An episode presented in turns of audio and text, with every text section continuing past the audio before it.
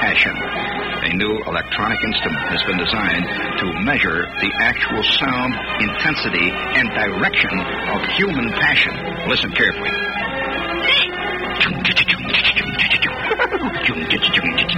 Oh, oh, oh, science is wonderful, isn't it? It's fantastic, I'll tell you. No telling what we'll be able to measure next year, the year after that, and the year after that. Disclaimer. Now, for those of you who are anti-cockroach, this show that follows will not be for you. Not for you. For you. Yeah, remove my shades here and buckle down to work. This is me, uh, friendly me. Gee, we've got an awful high hum level in here tonight. Uh, You notice that? Hello, test. Hello, test. Hello, testing. Hello, testing. Maybe somebody's trying to jam us. It be that at long last William B. has finally moved? Uh-huh. has LJ finally made that great big electronic move?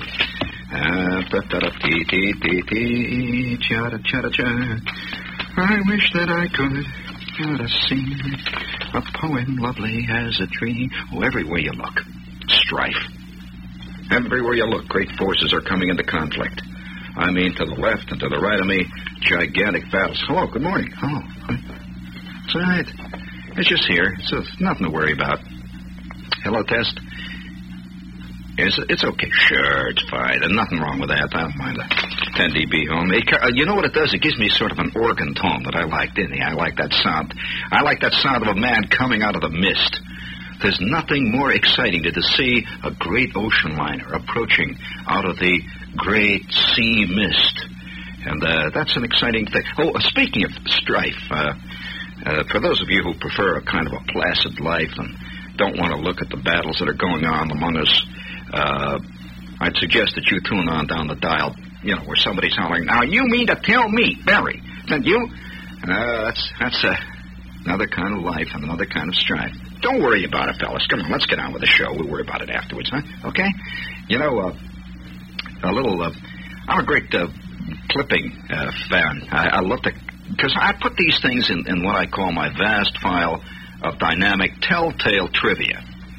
Now, uh, I suspect. Holy smokes! Isn't that wonderful? Get out of here, get out of here, sure, and be gone. Holy fortune. that was great. Did you notice that the home is now gone, friends? Well, uh, we discovered what the home was.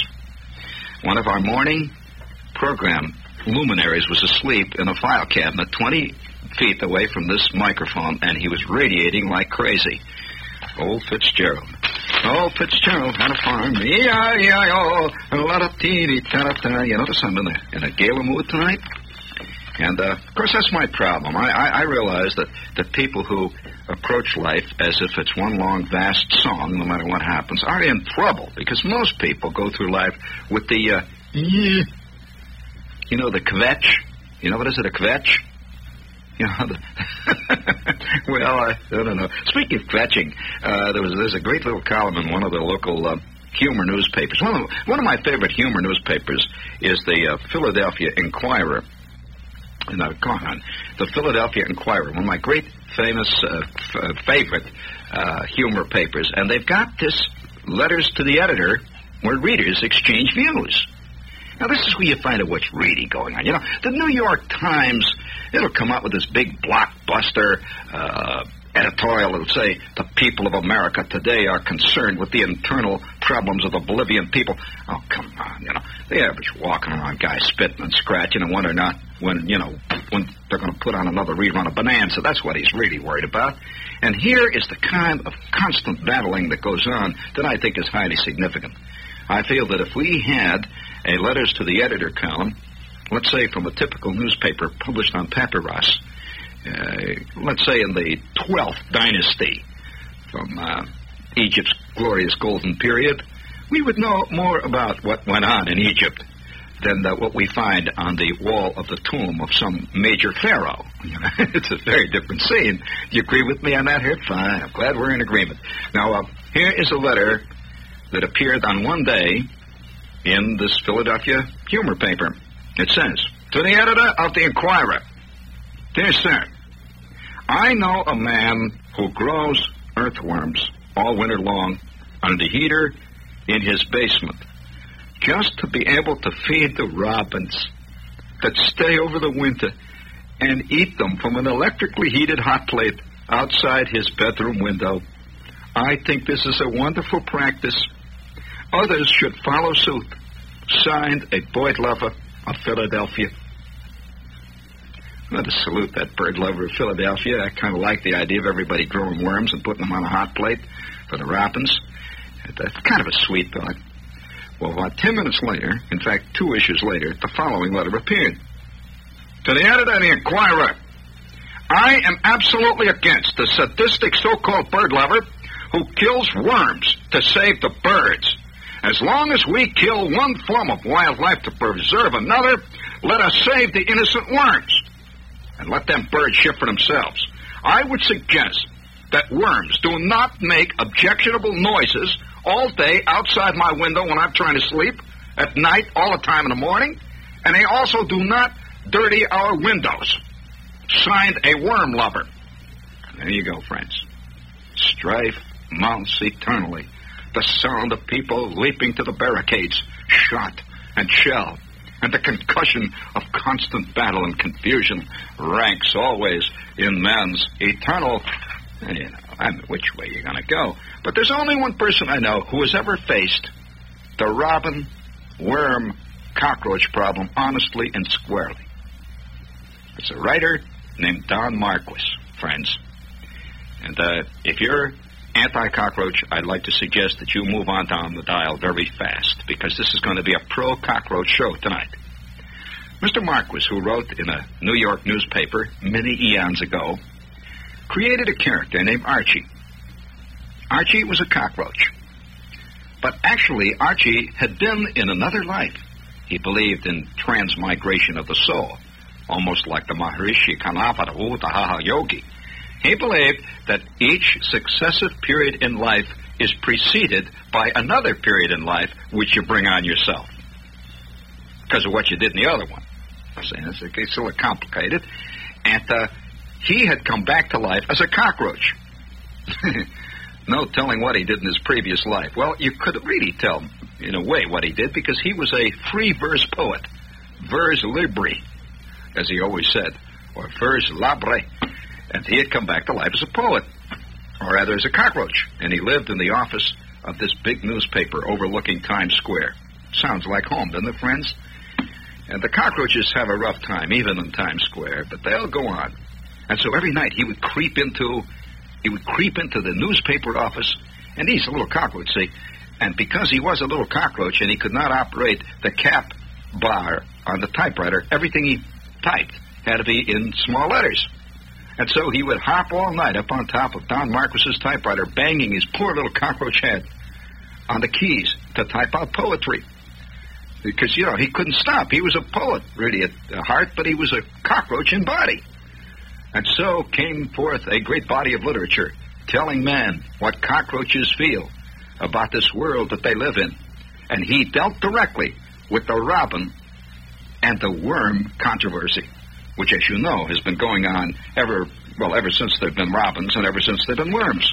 And so, would you please give me some real deep dyed rotten, the kind of I want, I want the kind herb, I want the kind of cockroach music that sounds the way it smells behind a 42-year-old icebox. Third floor back, the one that's just on the other side of the long hall with the yellow light bulb hanging. Okay? Oh, that's deep down, hairy cockroach music, please. And now I am speaking as Archie the Cockroach. And I'm telling you this poem I wrote, boss, and it's called The Robin and the Worm. Now remember, he's a New York cockroach, so he speaks with a little New York accent, see? The Robin and the Worm. A robin said to an angleworm as he ate him, I am sorry, but a bird has to live somehow. The worm, being slow-witted, could not gather his descent into a wisecrack and retort. He was effectually swallowed before he could turn a phrase. By the time he had reflected long enough to say, But why must a boy live? he felt the beginnings of a gradual change invading him. Some new and uh, disintegrating influence was steaming along him from his positive to his negative pole. You know, worms have positive poles, boss, and they have negative poles. And he did not have the mental stamina of a Jonah to resist the insidious process of assimilation, which comes like a thief in the night. Demons and fishhooks, he exclaimed. Demons and fishhooks! I am losing my personal identity as a worm. My individuality is melting away from me. Odds craw, I am becoming part and parcel of this bloody robin. So help me. I am thinking like a robin and not like a worm any longer. Yes, yes, I even find myself agreeing that a robin must live. I still do not understand with my mentality why a robin must live, and yet I swoon into a condition of belief. Yes, yes, by heck, that is my dogma, and I shout it. A robin must live. Amen, said a beetle who had preceded him into the interior. That is the way I feel myself. Is it not wonderful when one arrives at the place where he can give up his ambitions and resignedly, nay, even with gladness, recognize that it is a far, far better thing to be merged harmoniously in the cosmic all? At this comfortable situation in his midst, so effected the marauding robin that he perched upon a blooming twig and sang until the blossom shook with ecstasy. He sang, I have a good digestion, and there is a God after all, which I was wicked enough to doubt yesterday when it rained. Breakfast, breakfast, I am full of breakfast. And they are at breakfast in heaven. They breakfast in heaven, all's well with the world. So intent was this pious and murderous robin in his own sweet song that he did not notice. Oh, Mehitabel the cat sneaking up towards him. She pounced just as he had extended his larynx in a melodious burst of thanksgiving, and he went the way of all flesh, the way of all flesh, fish and good red herring. Aha, purred Mehitabel, licking the last feather from her whiskers. Was not that a beautiful song he was singing just before I took him to my bosom? They breakfast in heaven, all's well with the world. How true that is. And yet even his song echoes in the haunted woodland of my Widriff. Peace and joy in the world and all over the provident skies. How beautiful is the universe when something digestible meets with an eager digestion. How sweet the embrace when atom rushes to the arms of waiting atom, and they dance together, skimming with fairy feet along a tide of gastric juices. Oh, feline cosmos, you were made for cats. And at the spring, old cosmic thing, I dive and dance with you. I shall creep through yonder tall grass and see if, peradventure, some silly fledgling thrushes, newly from the nest, be not floundering therein. I have a gusto this morning. I have a hunger. I have a yearning to hear from my stomach further music in accord with the mystic chanting of the spheres of the stars that sang together in the dawn of creation, prophesying food for me. I have a faith that Providence has hidden for me in yonder tall grass still more ornithological delicatessen. wow. Oh, gaily let me strangle what is gaily given. Oh, well, boss, this is old Archie talking now. There is something to be said for the lyric and imperial attitude. Believe that everything is for you until you discover that you are for it. Sing your faith in what you get to eat right up to the minute you are eaten. For you are going to be eaten. Will the orchestra, this is Archie speaking again, boss. Will the orchestra please strike up that old uh, King Tut jazz while I dance a few steps I learned from an Egyptian scarab? And someday I will narrate to you the most merry, light-headed wheeze that the skull of Yorick put across in answer to the melancholy of the Dane, and also what the ghost of Hamlet's father replied to the skull, not forgetting the worm that wriggled across one of the picks the gravediggers had left behind. For the worm listened and winked at Horatio while the skull and the ghost and the prince talked, saying that there are more things twixt the vermiform appendix and nirvana than are dreamt of in thy philosophy, Horatio. Oh, yes. Faulty riddle, faulty roll. Must every parrot be a Paul? Signed, your old friend, And sometimes I hate to think like this, boss. I know it upsets you in the morning when you're going out for your coffee. Signed, Archie, the cockroach.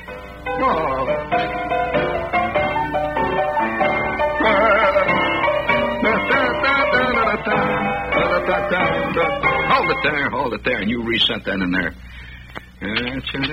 You see what I mean? Six of one, half a dozen of the other, eat or be eaten. That's a hard and cruel world.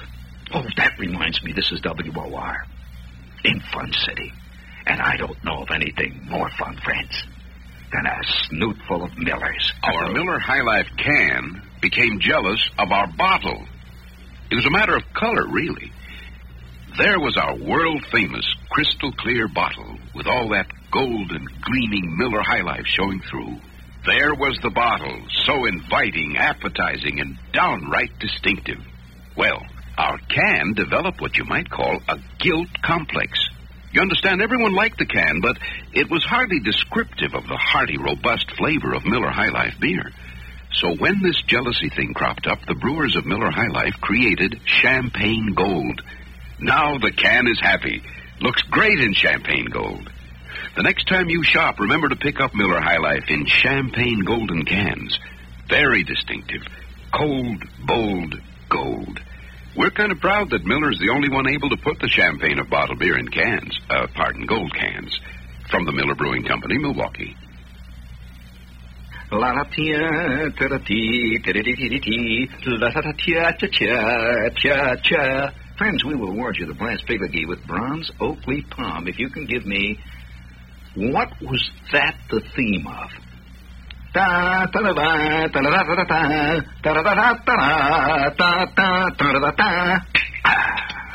The sound of a Miller. Oh, we have a couple of other commercials. Oh, I cut my thumb half off for crying out loud. Uh, we have. Oh, say, friend, would you like a fantastic? I shouldn't really bring this up after cockroach stories, but uh, would you like a fantastic food experience? Starting January 30th, Mandarin House on Mandarin East are celebrating the Chinese New Year with a traditional 10 course New Year banquet Mandarin style. And let me tell you, those mandarins lived, if you'll excuse the expression, high off the hog. If you, that's why they call them mandarins, by the way. And if you would like to have a fantastic New Year's banquet, Mandarin style, you better get on the stick and give a call. The menu is different each year, and this is the year of the monkey. And uh, now, you know, it's not the other monkey monkey, but uh, this is the year of the monkey, and this is a traditional menu for that particular year. Oh, by the way, I'll, I'll, speaking of other great, uh, great uh, trivia questions, I will ask you a question. It's really not so trivia. This is the Chinese, you know, use a lunar system of measuring years. What year is this in the lunar system? Now, that's not a trivial question because, like half the population of the world operates on the lunar system. So we operate on the, you know, 1968 AD system, and uh, the, rest of the world. This is not 1968. This is another year entirely. And I will award a brass figurgy with bronze oak leaf palm to the first person who can call up and tell me, I happen to know. Now, don't ask me. I know a lot of things. What year is this? No, it was not Pathé News. And uh, another clue, it was not the Lone Ranger. All right, I'll ask you uh, uh, if you if you think you know those themes. What was the theme that was used to? All right, I'll, I'll hum another one. Da dee dee da da da do la dee dee da da da. Played on the piano. Da. What was that one? That was a soap opera. I'll give you that clue. It was not I Love a Mystery. Okay? What year is this? Lunar year. Oh, we better get on with this commercial. The menu is different every year, and this is the year of the of the monkey. And if you would like to enjoy a fantastic New Year repast a la Mandarin style, it's only ten dollars a person. Well, that sounds that sounds like a lot, I suppose. But for a Mandarin banquet that takes two days to prepare, it ain't. And uh, you have to let them know at least a day in advance if you want to come down and make this scene. So give them a call. Uh, you have to make reservations. And if you're less than a party of eight, You can only make the reservations between Monday and Thursday. Any party larger than that, uh, you can do it any time. But it's ten dollars a person, and it holds till February seventeenth, which is the traditional time of celebrating the new year. Uh, the phone number is Watkins nine oh five five one. Mandarin. Somebody called this is the year of the sheep. Huh? Did I say that, or did you say that? The year of the sheep, meaning me. Does that mean I'm going to make it this year? Well, this is the year of the sheep. Well, what? When was the year of the monkey? Last year? New Year's the year. Oh, oh, this is the year. Oh, oh, the New Year. Oh, yeah, yeah. Well, I'm talking about the year that's coming in is the year of the monkey. Yeah, that's right. But what year is it? A la numbering system, you know, the lunar system. Is it the year 48? Uh, 9,926? What year is it? It has a number, you know.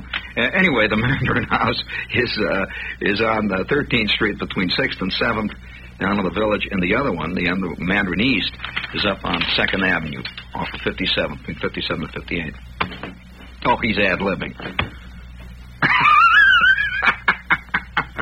Tell him that he's standing too close to an IBM computer. Come on now. 12,942.3 he's got on it. Come on now, fella. That's enough of this jazz. Now, oh, you want to hear another great, uh, you know, you got to look at things. You want to hear a great piece, a, a great comment on the whole problem of tolerance.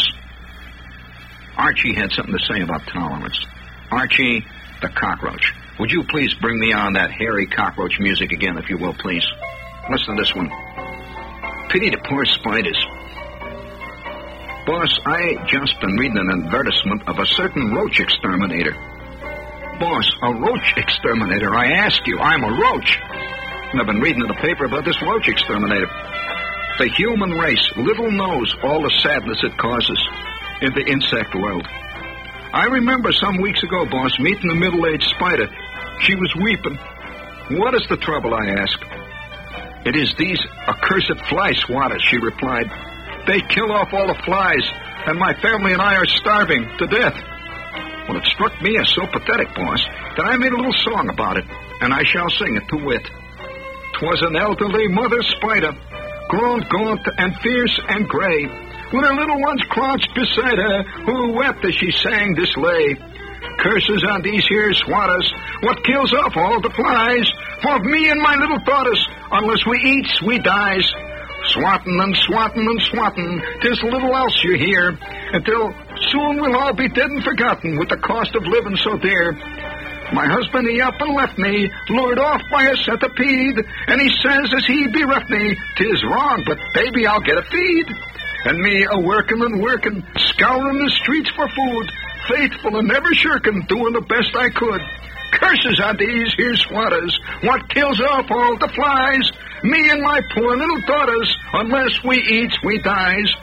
Only a withered and withered spider, feeble and worn and old. And this is what you do when you swat, you swatters, cruel and cold.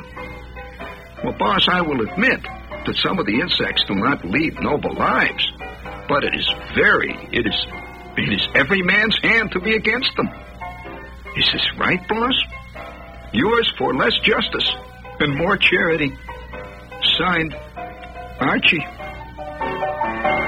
That's a good line. Yours for less justice and more charity. Yeah, would you like to hear, I mean, the sad story of the. Uh, oh, no, come on, no, no, come on, now, fellas. That is not the theme of Boy Scout Troop 41. I will repeat the theme once again for you out there. Well, maybe I better blow it on my kazoo. I get a better time.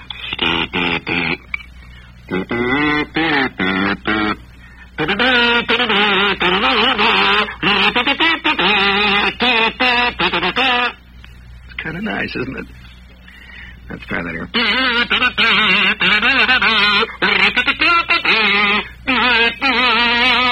Very nice. What's the theme of that? That is not. That was not the. That was not the theme of the Los Angeles Dodgers in defeat, friends. It's something else. It's a. Uh, Well, that's a that's a kind of a big one. Oh, would you like to hear the story of the cockroach who had been to hell? Are you a little bit curious about what what uh, what cockroaches think of hell? Now listen carefully. Gather round because this is this is a double-edged little story. And it has sneaky little fish hooks sticking out all over it, like it has uh, double meanings. Right, friends? Not me. Well, I, will I don't. All right, uh, this little cockroach music there, will you, Herbert, please? Oh. The name of this little poem I'm writing to your boss this morning is The Cockroach Who Had Been to Hell. It ain't actually a poem, boss. It's kind of a thing that happened to me the other night. I want you to hear about it, because it's very important. Listen to me, boss. I have been mobbed. Almost. There's an old simp cockroach here who thinks he has been to hell. And all the young cockroaches make a hero out of him and admire him. He just sits around and runs his front feet through his long white beard and tells the story. One day, and listen to this, boss. One day he says he crawled into a yawning cavern, a big cavern, and suddenly he came upon a vast abyss full of whirling smoke. There was a light at the bottom. Billows and billows of yellow smoke swirled up at him, and through the horrid gloom he saw things with wings flying and dropping and dying. They veered and fluttered like damned spirits through that sulphurous mist. Listen, I says to him, old man, you never been to hell at all. There isn't any hell. Transmigration of the soul is the game. I used to be a human, vers liber poet, and I died and I went into a cockroach's body. If there was a hell, I'd know it, wouldn't I? You're irreligious, said the old simp, combing his whiskers excitedly. Ancient one, I says to him, while all those other cockroaches gathered into a ring around us. Ancient one, what you beheld was not hell at all. It was just natural. Someone was fumigating a room, and you blundered into it through a crack in the wall. Atheist, he cried. And all those young cockroaches cried, atheist, and made for me as they come running at me, and if it hadn't been for Freddy the Rat, I would now be on my way, boss, once more. I mean killed as a cockroach and transmigrating into something else. Well, that old white-bearded devil is laying for me with his gang. He is jealous because I took his glory away from him.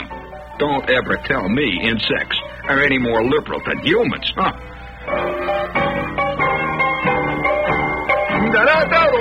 Oh, I hear you talking. Oh, I hear that old devil. I hear that old devil hollering down the air shaft. Hollering out of the old air conditioning. Saying to me, why don't you get out there and dance and sing? Holler and yell. Why don't you lay out a few old wild notes, daddy old, of your own? Oh, ho, ho, ho, I hear you talking. Hey, old devil, I hear you singing. And I hear you talking and yelling and hollering and screaming and fighting and wanting to pull me out there. But I say to you, devil, the next time you got a good deal, don't you come around here with your sweet talk. With all them lies you've been telling me, ba ba boo boo boo ba boo. I know what you're up to, devil. That was not bad at all, was it? Yes, sirree. Not bad at all. Gee, it's sad how many people.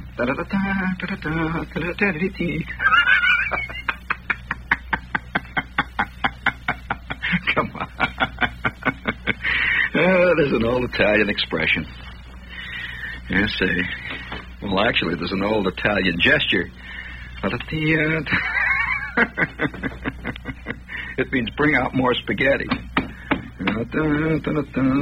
You know, boss, boss, you know, I learned a lot of things just hanging around with the rest of the bugs. And, boss, I'd like to tell you the lesson of the moth. Lesson of the moth, boss. I want you to listen. I was talking to a moth the other evening, and he was trying to break into an electric light bulb and fry himself on the wires. Hmm. Why do you fellas pull this stunt? I asked him. Because it is the conventional thing for moths. Or why, if that had been an uncovered candle instead of an electric light bulb, you would now be a small, unsightly cinder. Have you no sense, moth, huh? Uh, what do you think he said, boss, huh? Plenty, he answered. But at times we moths get tired of using all our sense. We get bored with the routine and crave beauty and excitement. Fire is beautiful, and we know that if we get too close to it, it will kill us. We know that. But what does that matter? It's better to be happy for just one moment and be burned up with beauty than to live a long time and be bored all the while.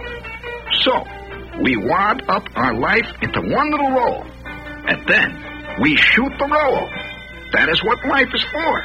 It is better to be a part of beauty for one instant and then cease to exist than to exist forever and never be a part of beauty. Our attitude toward life is come easy, go easy. We are like human beings. Used to be, that's used to be, before they became too civilized to enjoy themselves. Easy come, easy go. And you know, boss, before I could argue him out of his philosophy, what do you think he did? He went and immolated himself on a patent cigar lighter. I do not agree with him myself. I would rather have half the happiness and twice the longevity.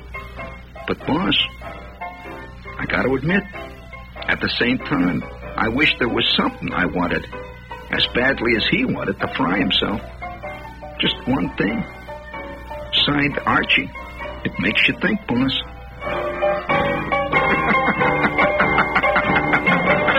oh, I hear you calling. I hear you calling, you old red hot flame. I hear you calling. I hear you sizzling and frying. I see you popping sizzling dying, oh red hot flame. Oh, ho, ho, ho, ho. And I know, I know you ain't no good. You ain't no good for me. But I got to go, I got to go, I got to go. So here I go, friends. I'm flapping these wings. These great big wings. Ba. Yeah. Holy smokes. This sure ain't the Martha Deane show tonight. La-dee-dee-dee-dee. La-dee-dee-dee-dee. Speaking of great announcements, don't forget, uh, this Friday night we are going to be at the Raritan Valley Hospital. And I'm going to wear my big moth wings. Well, we're not going to be there, of course, but we're doing a big show for them. It's going to be at the Middlesex High School Auditorium on Route 28 in Middlesex, New Jersey. And uh, it's going to be Friday, January 26th at 8 o'clock. That's p.m. And we will go out on the stage, and uh, probably by 8.17 we will possibly be busted. However, uh, we're going to be there, and, uh, and uh, it's going to be a big benefit for the new Raritan Valley Hospital. It's a great-looking hospital. And, uh, you know, beautiful architecture. I mean, you know, if you have a bad knee, you might as well go to some place where it's pretty, I always say.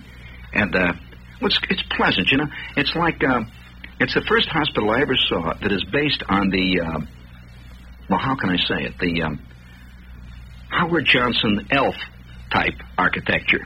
yeah, it's kind of nice. You know, you look for 28 flavors and all that. But uh, nevertheless, um, it's going to be Friday night at 8 o'clock. And if you'd like to get tickets, you better call real quick, man, in the morning. Like in the morning, between 9 and 4. You call this number, 201.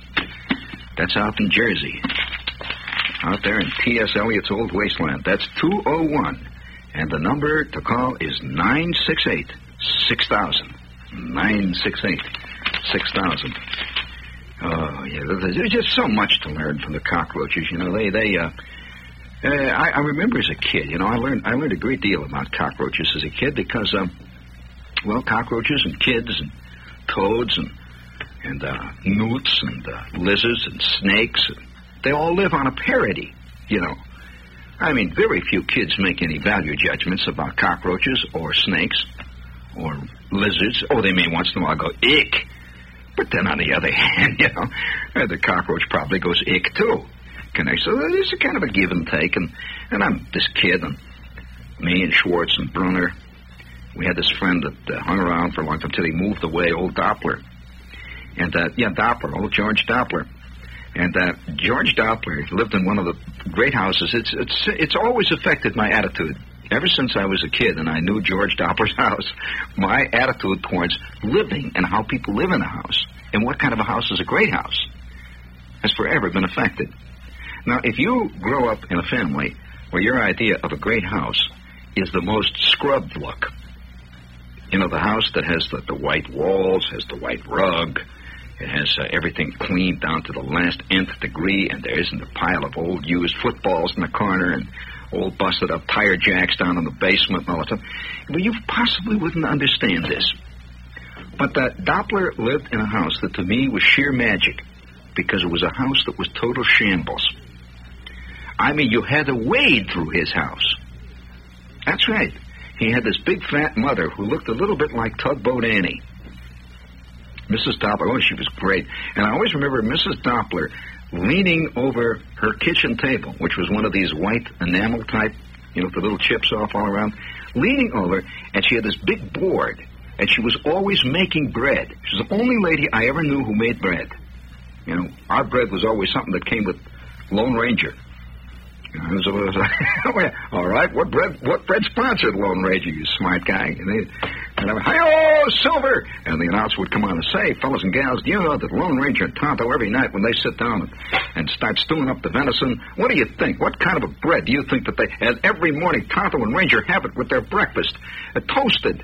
Somehow the idea of Tonto and the Ranger out in the Old West sitting there toasting bread in the morning, you know, with the Indians coming over the hill. Uh, you know, so we ate that kind of bread all the time, and I will award you a brass fig and it was not Wonder Bread, friends. And Pepperidge Farm was, oh no, no, no, that was far too esoteric for us. No, you know, whenever I hear these guys talking about this bread, that they say, you know, the bread is mostly they, they talk with scorn. They say, "Why? how are you going to like a bread that's mostly air that puffs up and it's all like that?" No, that's the kind of bread I like. I like bread that's just light, you know, football. You can just squeeze it. oh yeah, you can take you know, some of this bread. You know, you can take a hand, a handful, and just to take one slice of this bread, see, and you roll it up, and you can make a little ball about the size of a BB out of yeah, that that's the kind of bread, you. And you can make a little ball about the size of BBC, and you dip it in bacon fat, and you hook that on the end of a of a fish hook, and you got a dough ball that does not stop. There ain't a fish in this world that would not break into tears. Oh, oh yes. Uh, getting back to the cockroaches. Oh, I got a great one here. You know, you learn a lot about cockroaches and every, and and and you learn not only about cockroaches but about life when you get friendly with the roaches. And so, me and Schwartz and Flick and Bruner on those long, quiet afternoons after school when Mrs. Doppler was off, uh, whatever Mrs. Doppler did. I don't know what tugboat Annies do when they're, you know, not around the house yelling and hollering and hitting kids. But when uh, Miss, I never, never, never ran into Mr. Doppler, that there was a Mr. Doppler. You could see all the bottles around. On, I mean, you knew there was a Mr. Doppler here. I'm serious. And so, so Mrs. Doppler's always hanging over this thing making the bread. And uh, every couple of days, me and Schwartz and Flick and Bruner and old Doppler would come to his house when she wasn't home, see, and we'd each carry a ball jar. And we would go cockroaching. We called it roaching. And we would sneak into the kitchen, see, and all the lights would be out. And it's a long winter afternoon. It's kind of dark and dismal in there. We'd pull the shades down. And of course, uh, this uh, this kitchen has to be seen to be understood. It was not exactly the kitchen that that the lady plumber spends her time in worrying about coffee stains in the sink. I mean, they had more than coffee stains in the sink, friends. They had a pile of dishes, for example, that were 18 feet high with green mold all over it with hair. I mean, it was that kind of place. It was just great, see. And we would we would hide back, we'd hide in the next room, and the Doppler would reach out and he'd flip on the lights. On those rare occasions when Mr. Doppler had paid the electric light bill, and they had lights. So he'd throw on the light, and boom, 87 trillion cockroaches jumping and yelling and hollering up and down. And you'd be knee deep in them. They'd be clinging to it, yelling. They'd be playing ping pong. You know, uh, in the dark, cockroaches really swing. So we're running around sticking them in a ball jar. Well, by the afternoon uh, was over, I would have maybe a half a ball jar full of cockroaches, which I thoughtfully took home.